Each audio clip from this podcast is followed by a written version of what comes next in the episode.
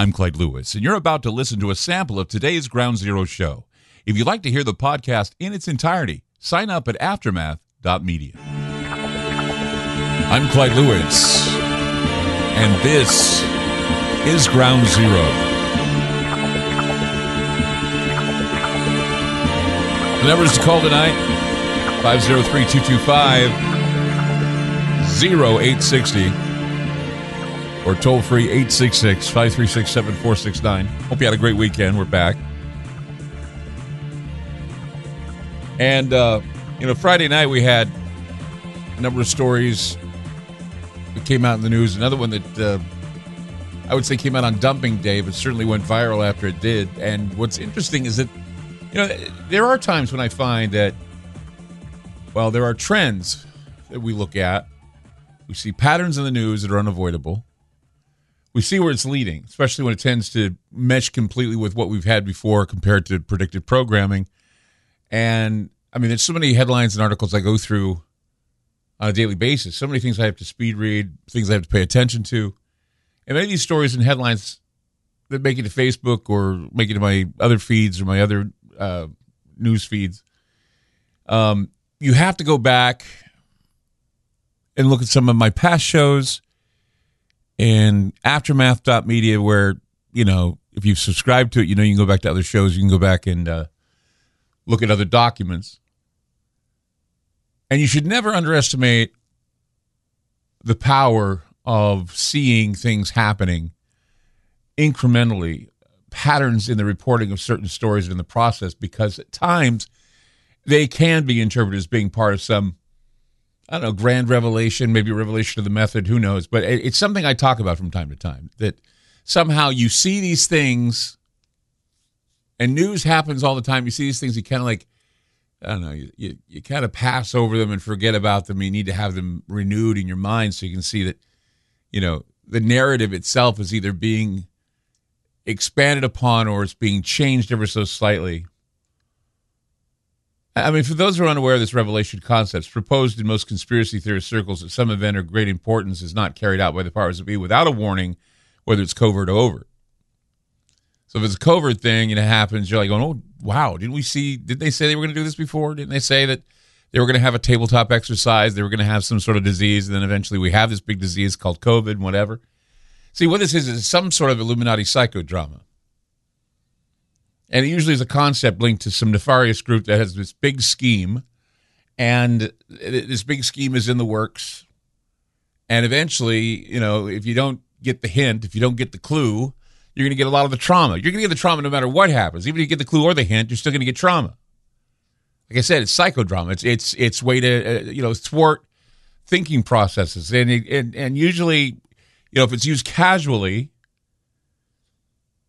is I mean, the implication is always the same. It is when the cryptocracy commits major crimes,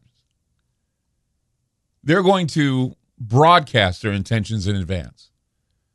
They're going to do it through popular movies, television series, sometimes through articles, sometimes in video games. I mean, fiction works. I mean, they will give warnings to you through the, the, that kind of media and, and in news stories that are delivered on a Friday Friday evening is a dumping day. I've said this before.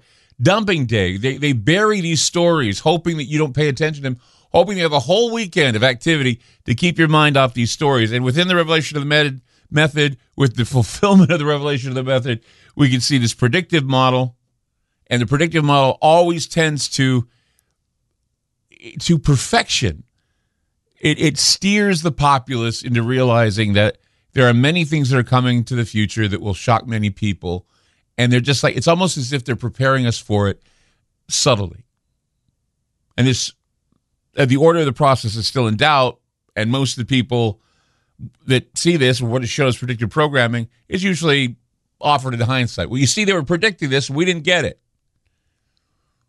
But see, that's the thing is that are they predicting are they predicting these incidents or are they reinforcing the narrative? Meaning the narrative has always been with us, but now they're reinforcing it by doing it or producing it or creating it or fulfilling it. It's, it's the idea of like prophecy. We've been talking before.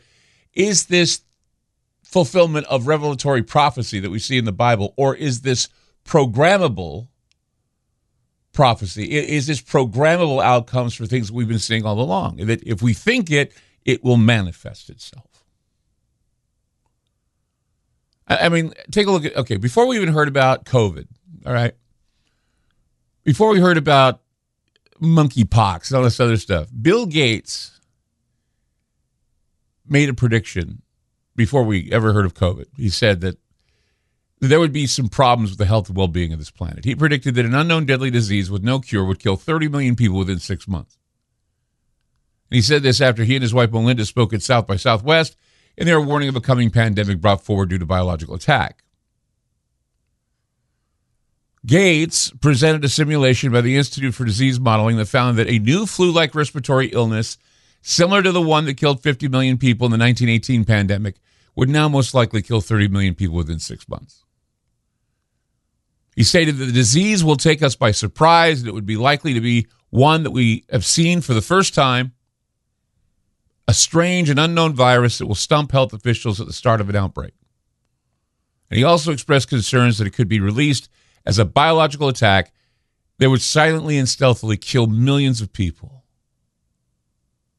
Now, we need to keep in mind here that mysterious unknown diseases usually don't just appear out of thin air.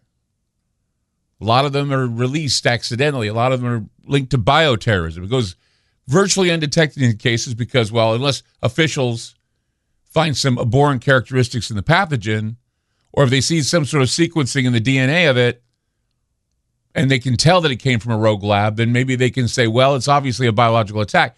But it's hard. It's hard to figure that out. Because a lot of the possibilities of a biological attack are never entertained unless someone urges authorities to investigate the possibility or they conveniently weaken or at least take away the argument, saying, We will not argue this narrative. We're just going to reinforce the narrative. And that's the point. What is happening right now is a reinforcing the narrative, and I'll explain what I mean coming up on Ground Zero. 503 225 0860 or 866 536 7469. I'm Clyde Lewis. You're listening to Ground Zero, and we'll be back.